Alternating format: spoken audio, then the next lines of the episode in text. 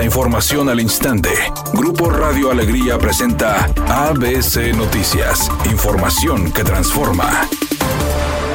El Festival Internacional de Santa Lucía abrió la convocatoria para artistas y compañías locales, nacionales e internacionales con trayectoria en las artes escénicas para formar parte de la edición de este año 2024. La decimoséptima entrega del evento, que realiza presentaciones de espectáculos artísticos de primer nivel, está programada del 17 de octubre al 3 de noviembre. El festival indicó que para asegurar la profesionalidad y excelencia de los espectáculos en esta nueva edición, constituye un comité de selección conformado por miembros del patronato y fideicomiso del festival. El comité asumirá la responsabilidad de elegir las propuestas artísticas que mejor se alineen con el enfoque, así como los intereses, objetivos, estrategias y espacios del festival cultural.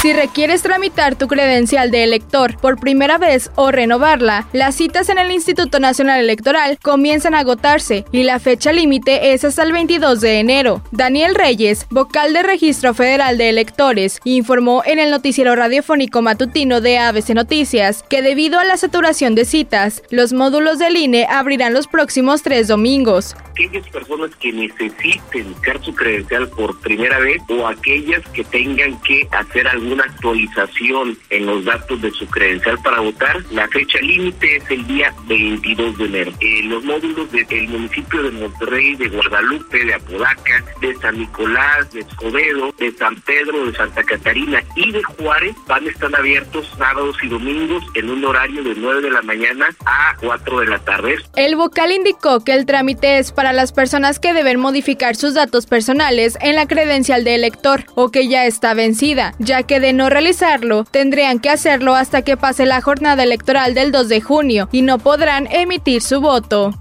Rogelio Funes Mori podría estar viviendo sus últimos días como futbolista de Rayados, ya que en Brasil aseguran que jugará en gremio el próximo torneo. De acuerdo a los medios brasileños, existe un acuerdo entre ambos clubes y el sí del futbolista para emigrar al tricolor como reemplazo del uruguayo Luis Suárez, quien fichó por el Inter de Miami de la MLS. Gremio tiene interés del goleador histórico de los Rayados de Monterrey desde el inicio del mercado invernal e incluso presentó una oferta oficial que fue aceptada por el Club de Fútbol Monterrey, pero el propio delantero desestimó. Sin embargo, fuentes al interior de Rayados aseguraron que por el momento la situación del delantero sigue igual. Están a la espera que el atacante acepte una de las ofertas que tiene para continuar su carrera. El presidente deportivo de Rayados, José Antonio Noriega, declaró hace unos días que el mellizo era libre de elegir una de las ofertas que habían llegado por él.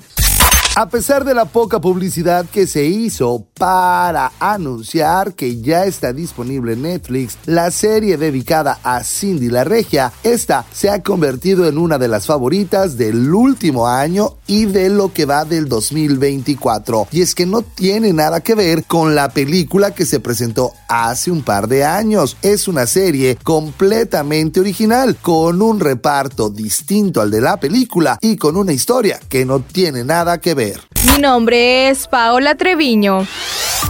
ABC Noticias, información que transforma.